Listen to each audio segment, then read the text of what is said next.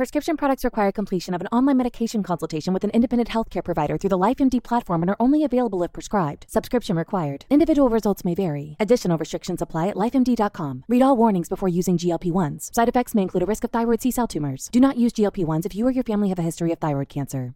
If you've struggled for years to lose weight and have given up hope, did you know you can now access GLP 1 prescription medications through LifeMD? LifeMD is now offering eligible patients online access to GLP 1s, the breakthrough prescription medication that can help you lose body fat and weight. Listen to what people are saying. You just take your shot. It doesn't feel like you're on a diet. What I wasn't expecting it to do was to shut off the food noise. This was life altering. And if I can do it, I feel like anybody can do it. And here's the best part your insurance may cover 100% of the cost of your medication. So go to trylifemd.com to have your eligibility checked right now. Get started today at trylifemd.com. That's T R Y L I F E M D.com. What's the easiest choice you can make? Window instead of middle seat? Picking a vendor who sends a great gift basket? Outsourcing business tasks you hate? What about selling with Shopify?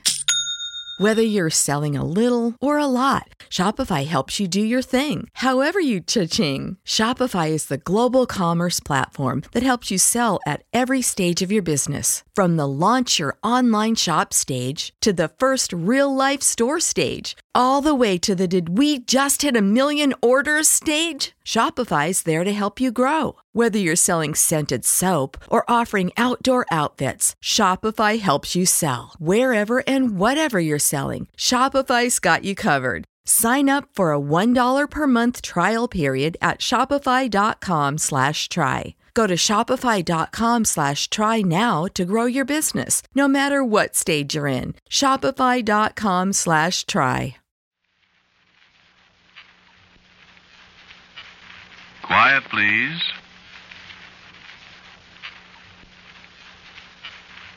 Quiet, please.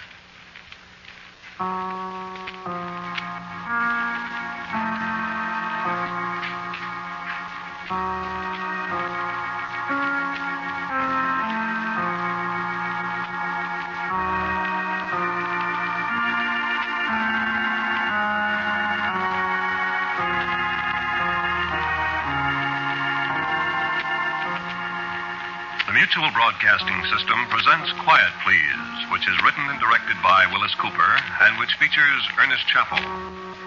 Quiet Please for tonight is called Sketch for a Screenplay.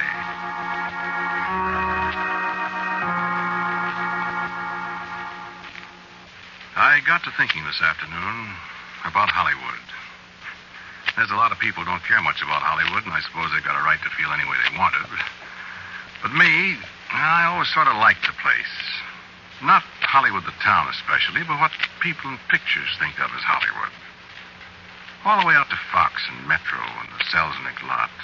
All the way back to Paramount and RKO and Columbia. Out to the Valley to Universal and Warner's and Republic. It's all Hollywood, the picture people. Even Hollywood itself. I wonder if the loafers still clutter up the sidewalk outside the It on Vine Street. I wonder if the hardest working newsboy in the world is still on the corner of Hollywood and Vine. Wonder if Roland's still at the parking lot back of the Equitable. And that bartender at the Derby that always used to put the bite on you for 50 bucks. Hollywood Boulevard at Christmas time, Santa Claus Lane with the gold and silver trees and the lights. And in the summer, when it's 11 o'clock in Hollywood, but it's 3 o'clock in New York, that makes it time to have a bottle of Carta Blanca in the bamboo room. Yes, you get quite sentimental over Hollywood. Especially when you're not there. And you're not ever going back. I got to thinking about a screenplay this afternoon when I was thinking about Hollywood. No, it isn't written. I doubt it ever will be written. But I amused myself all afternoon thinking about it. Walking over to Harry's office with a batch of pages under my arm that Lillian had just typed up all nice and neat on the yellow paper. Maybe Milt Gross or Norman Foster would be strolling back to the writer's building, griping about changes their producer wanted, and bring it back at 3 o'clock, boys. Then Harry would be sitting there with his feet on the big desk, drinking Coke.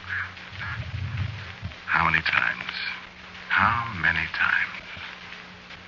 So sit down in a big easy chair with the light in your eyes. And after a while, Harry finishes his coke and takes his feet down and shuts his eyes. All right, what you got, Fred? I just got a few pages, Harry, just the opening, you see. Only a few scenes, but I think it sets the mood of the thing. Go ahead, let's hear it. Read it to me. All right. Uh, long shot, the Chateau Park, summer, day. Shooting from a height toward the chateau itself, which stands at the edge of the woods where the low hills rise against the horizon. In the foreground, near a formal garden in the center of which a fountain plays, is a marble statue of a Greek goddess. And through the trees behind the chateau, we can dimly see other sculptured figures. The chateau itself is huge, gray, many windowed, and its conical turrets rise bravely against the Okay, okay. Everybody knows what a French chateau looks like. Go ahead with the story. I gotta go to the barber shop. A little breeze from the south moves restlessly through the branches of the trees, and the haze of midsummer is on the distant hills. And over the scene comes the sound of children at play. Is this about kids? Kids? I suppose it is, Harry. I suppose it is. I remember those summers, those long, happy summers when I was a child. The park and the chateau were magic places then. And when the twilight fell across the broad woodlands and the tiny lights sprang up in the tall windows above us, we used to sit, the three of us, and dream of Bayard and Roland and Du Guesclin and all the paladins of France whose male ghosts were very near to us in the gathering dusk. Paul, And Roland blew his horn again and again. But the king was far away, and he did not hear. and Madeline. And Roland and all the army died in the pass of Roncesvalles because King Charlemagne did not hear the horn of Roland. No, Madeleine. They died. But Roland didn't die. Oh, the book says he died. No, Roland did not die. Did he, Fred? The colonel says he didn't die. The colonel says Roland lived forever.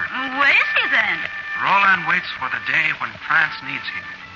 Then he will come. And the colonel says if we listen on a night when there's no moon sometime, we can hear Roland sounding his horn. Maybe see the flash of his sword Durandal in the starlight. Oh, do you believe that, Fred? I don't know. Do you, Paul? No, of course I believe that. I have heard the horn. Oh, you dreamed it. I have heard it. It is nice to believe that. About the horn? About Roland living and being ready always to come to the aid of his people. I would like that. I would like to live always. Not forever, Paul. That wouldn't be fun. Yes, it would. To help people when they've given up hope. It would be fun that way, Fred. I don't want to live forever. Oh, I don't think anybody really wants to live forever. Uh, not even Roland, maybe. I remember that afternoon, the three of us under the great oak tree, and the sun red and gold beyond the hills.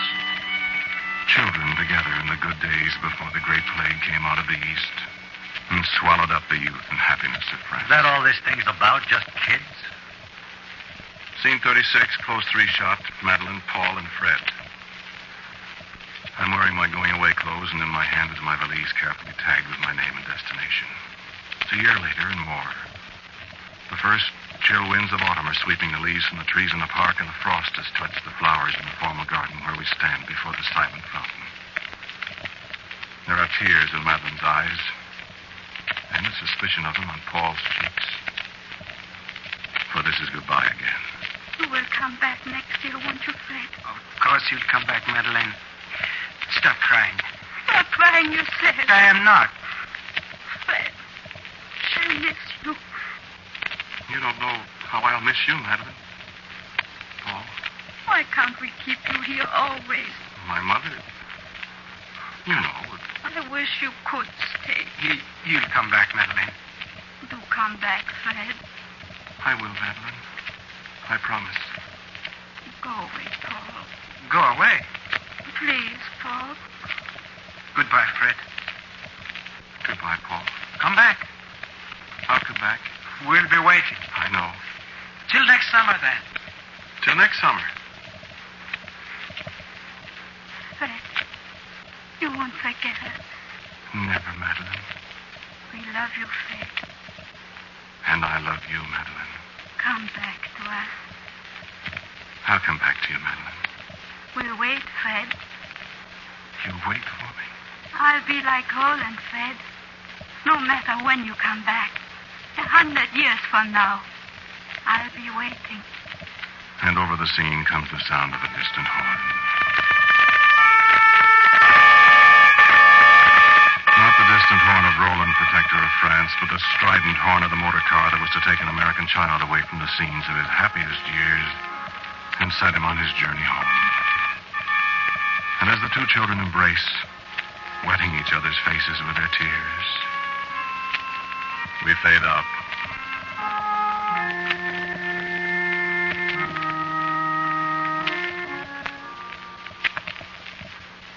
And then I thought of the next few years. Fade in. New York Harbor and the Statue of Liberty. Dissolve to a confused, tearful greeting at the pier. Close up. A preoccupied, garrulous mother. And close up, an embarrassed, preoccupied stranger called father. And moving shot, a train streaking westward in the night. And montage, a sad-eyed boy staring out of a train window, a fountain playing in a formal garden in the sunlight. Cone-shaped towers against an evening sky. A girl waving goodbye from the iron gates of a chateau in France. A giant figure in armor brandishing a golden trumpet. And on the soundtrack, distant, distant voices. Come back, Fred. We love you,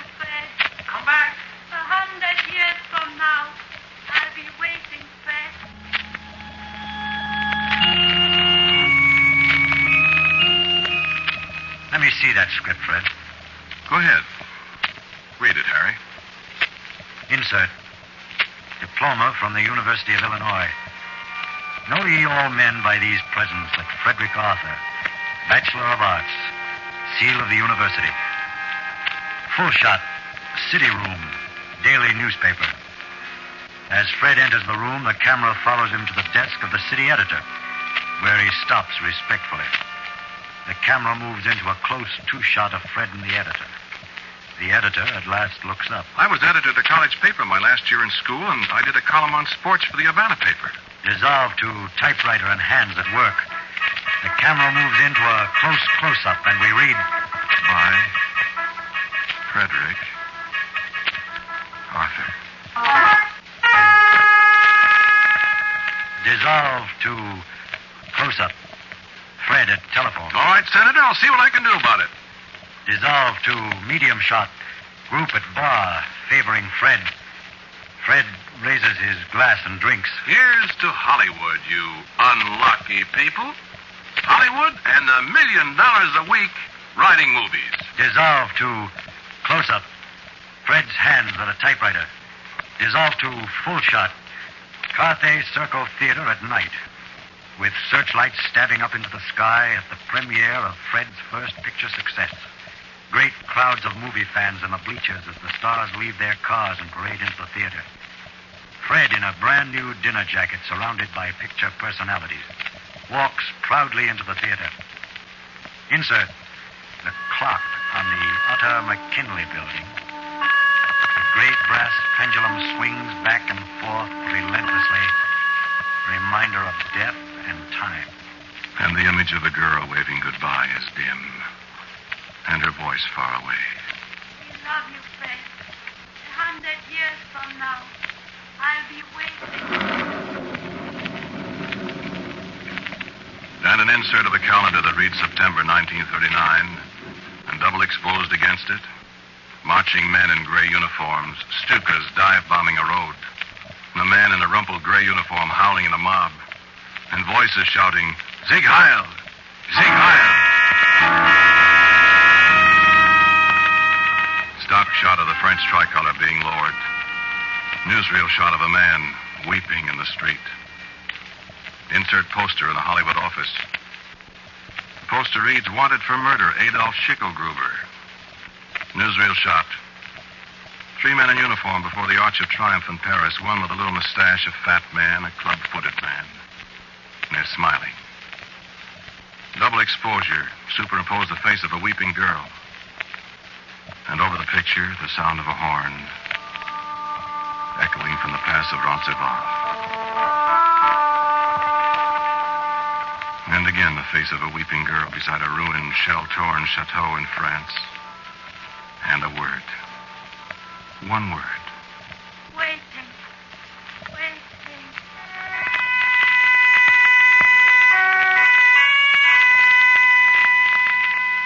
Now a stock shot of the studio gates closing from the outside and a quick montage of a raised hand of a train full of soldiers in new, ill-fitting uniforms. A long line of men and a doctor with a needle. Marching men again, and a tower, and airplanes idling in a broad field. That was the old 501 at Lawson Field, the first of the airborne, the men who rode the storm.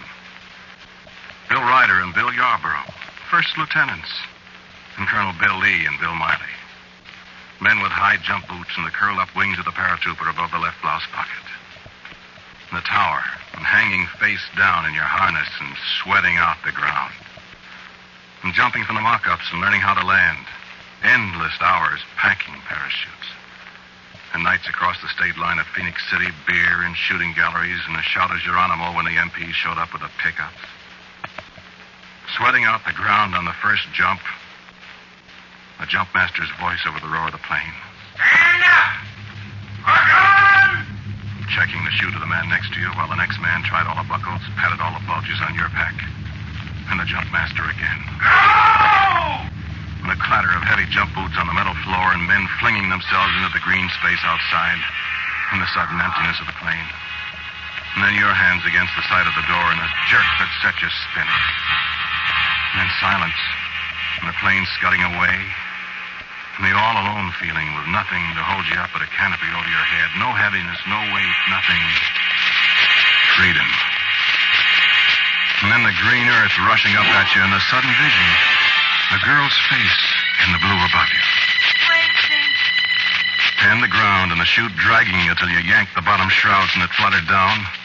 Behind you, Bill Ryder yelling, Get out of that harness! You're infantry again! And the good feel of a Tommy gun in your hands and the earth underfoot. And somewhere a horn calling you. And slowly, the scene fades out. Long shot. Port of embarkation. Staten Island. Night. An ice covered ferry boat struggles across the blacked out harbor to the end of the pier, and soldiers hurry up the gangplank to the dimly lighted interior of the pier. A voice calls out a man's last name. He answers with his first name, and up the gangway to the bows of the ship. Jump boots on the companionway ladders. Jump boots dangling from the upper tiers of the bunks. Lights, warmth, and great pots of coffee. Dissolve to long shot, convoy, day. A dozen ships wallowing in the bitter North Atlantic swell and a grim gray cruiser standing hardly in their wake. And a horn, sounding desperately across the heaving ocean.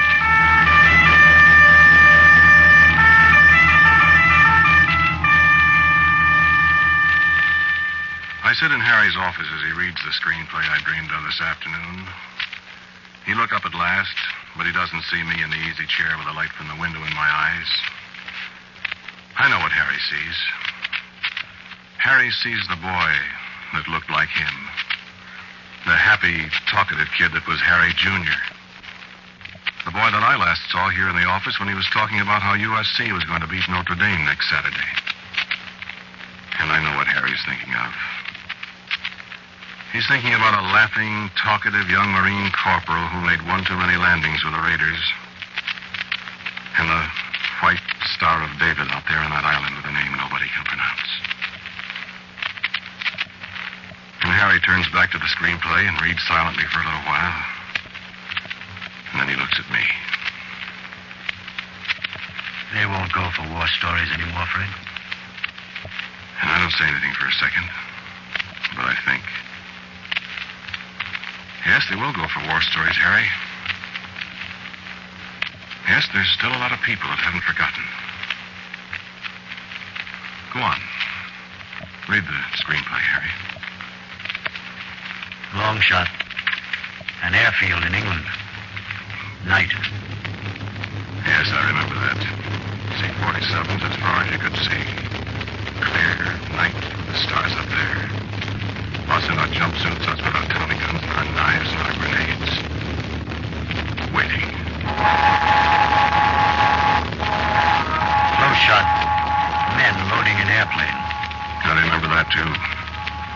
I remember the floor of the plane cluttered with red packs of ammunition ready to dump out. They looked gray in the half-light. Men with sweaty faces climbing aboard and sitting down in the bucket seats side by side like, like people in the Wentworth Avenue streetcar, not speaking. Tightening their belts and sweating. Sweating out for takeoff. Medium shot. Control tower. I remember the green light flashing for the plane behind us as we passed the tower. Long shot. Formation of airplanes in flight. And high above, more planes, and more and more. And the sound of them was the sound of doom. And the contrails from the planes above stretching out white against the stars like a dozen Milky Ways. Medium shot. Interior. Airplane. Night. The men stand up in the darkness. Stand up. Hold on. Check equipment. And the green light goes on from the cockpit. And nobody yells Geronimo, but out we go into the blackness below in night jump in wartime. And God knows what we'll find on the ground. Close up. Paratrooper at door of plane. Close up with me as I brace my hands against the door jambs. The darkness is sickening and heavy below me. The sweat gleams on my face under the tight helmet. I feel for the D-ring of my emergency chute. The man in front of me trips and goes out wrong. Somehow the static line holds. He doesn't break free. The jumpmaster slashes at the webbing with his knife and he's away. But when I jump, I'll be too far away from the rest, and the jumpmaster yells at me to hold it, but he's too late. I'm imprisoned in the dark blackness between heaven and earth. Alone. Alone in the dark and my heart bursting. I shouted in the darkness, but there was no answer. No answer but the muttering of the planes as they faded away into the night that wrapped itself around me like a cloak. And I gave myself up to die there in space. And I think I prayed. And I heard the sound of a horn blowing urgently. Crashed through the branches of a tree, and, and a greater blackness came over me. Dissolve to medium shot forest early dawn. From a tangle of underbrush, a man slowly rises to his feet. I got out of my parachute harness somehow. I was alone. And as I raised my head to reconnoiter, Close shot. German soldier. He lies half hidden behind a tree, and he is lowering his rifle after firing a shot. He waves to other soldiers off scene. Close shot. Paratrooper. The American throws himself behind a fallen tree. He peers anxiously through the bushes. Montage. German soldiers. In a series of short flashes, we observe German soldiers, rifles and machine guns poised, completely surrounding the American. Close shot. The American. He looks out from his concealment, searching the area carefully. Suddenly, there is the crackle of a twig, and he leaps to his feet, his Tommy gun at the ready. yes, of course, Harry. You guessed it. A young man and a young woman. Paul and Madeline. That's too much of a coincidence, Fred. It was Paul and Madeline. Well, Fred? We said we'd wait, Fred. They had not changed much. In rough And the cross Lorraine on their coats told me what they were. We knew you'd come back, Fred. Of course, old boy. What can I say to you? You, you might kiss me. And I kissed her. And her lips were cold as ice.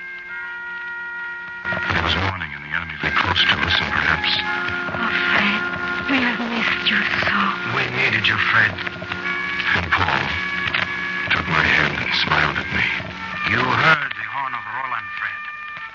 I've heard it a great many times, Paul. You have not forgotten how we talked about Roland. No, I haven't forgotten it. How did you find me? Don't you recognize the place, Fred? I know. This is the woods behind the chateau where we all live. I wouldn't have recognized it. Well, we played cowboy and Indians, Fred. Remember? I remember. Come, Fred, we have got to get you out of here. Well, but The Germans? They can't hurt us, old boy. This is our home, don't you remember? Follow us, Fred. This way. has it been rough? Yes. It has been rough, Fred. Come, Fred. We must hurry. Medium shot. The woods. With the three of us struggling through the lonely, unkempt paths that once were clear and clean in the springtime. Paul ahead, then Madeline, then me. More and more pathways, some of them new, some of them mere traces of footprints through the woods. My two friends always ahead, always leading. You came back. Of course I came back, Madeline. We knew you wouldn't forget us. Come on. Come on. Then I followed again. Twice I heard German patrols not too far away from us, but we went on and on till I'd lost all sense of direction. I said, How much farther? Paul stopped then. This is as far as we can go with you, Fred. But what? well, what do I do now? You came back to us, Fred. You will know what to do. Well, no, but Madeline. Come, Madeline. Goodbye, Fred. But, but, but Paul. Will I see you again? Yes. You'll see us again. Oh, Fred. And Madeline kissed me. It was growing dark again, and the road that led past the chateau was directly in front of me. I knew my way from here. But Madeline kissed me in the twilight there. And again, I heard the distant call of the horn. And I turned away from her and went out. And she waved once when I looked back over my shoulder. And then she and Paul were gone. And I knew at last, Harry, why they couldn't go any farther with me. Read the next scene, Harry. Close shot. Clearing. Two graves with rude headboards. The camera moves in to a close up and we read the inscription Madeleine Duclos, French resistance fighter, executed by order of the German commandant. Paul Duclos, French resistance fighter, executed. You can't do that, Fred. There's one more scene, Harry. Camera moves up and over the two graves to a third. We read the inscription on this headboard Private Fred Arthur, American parachutist, killed in a single handed attack on the headquarters of the German commandant. And over the scene comes the sound of children at play. Madeline and Paul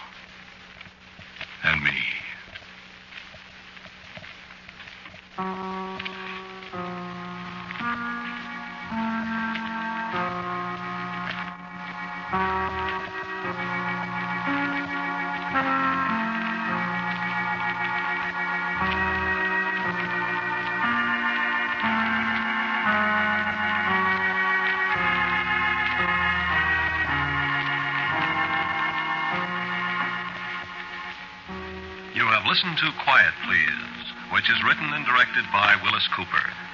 The man who spoke to you was Ernest Chappell. And Lotta Stavisky was Madeline.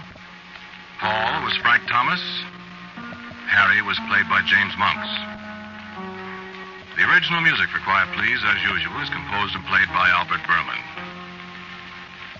Now, for a word about next week, here is our writer-director, Willis Cooper. My story for you next week is called Send Not to Know, which is a quotation that you already know half of. If you don't know the rest of it, you will next week. And so, until next week at this time, I am quietly yours, Ernest Chappell.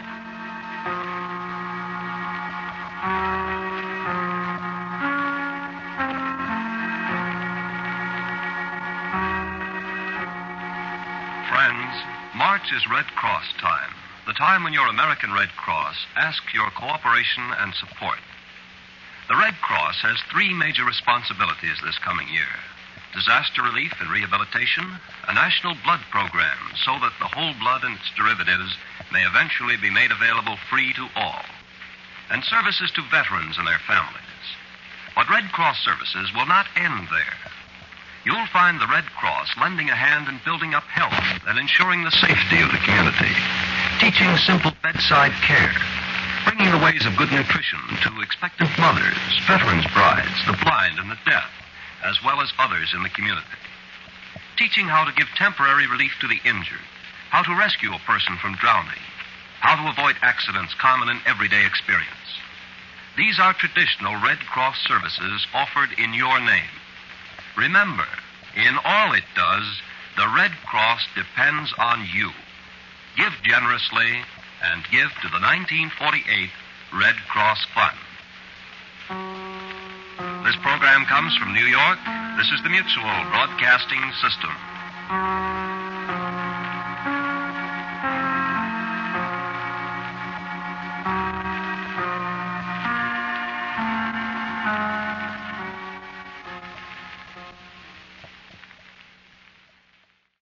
As humans, we're naturally driven by the search for better. But when it comes to hiring, the best way to search for a candidate isn't to search at all. Don't search, match with Indeed. When I was looking to hire someone, it was so slow and overwhelming. I wish I had used Indeed. If you need to hire, you need Indeed. Indeed is your matching and hiring platform with over 350 million global monthly visitors, according to Indeed data, and a matching engine that helps you find quality candidates fast. Ditch the busy work. Use Indeed for scheduling, screening, and messaging so you can connect with candidates faster. And Indeed doesn't just help you hire faster. 93% of employers agree Indeed delivers the highest quality matches compared to other job sites, according to a recent Indeed survey. And listeners of this show will get a $75 sponsored job credit to get your jobs more visibility at Indeed.com slash podcast. That's Indeed.com slash podcast. Terms and conditions apply. Save big on brunch for mom, all in the Kroger app. Get 16 ounce packs of flavorful Angus 90% lean ground sirloin for $4.99 each with a digital coupon. Then buy two get two free on 12 packs of delicious Coca Cola, Pepsi, or 7UP, all with your card. Shop these deals at your local Kroger today or tap the screen now to download the Kroger app to save big today. Kroger, fresh for everyone. Prices and product availability subject to change. Restrictions apply. See site for details.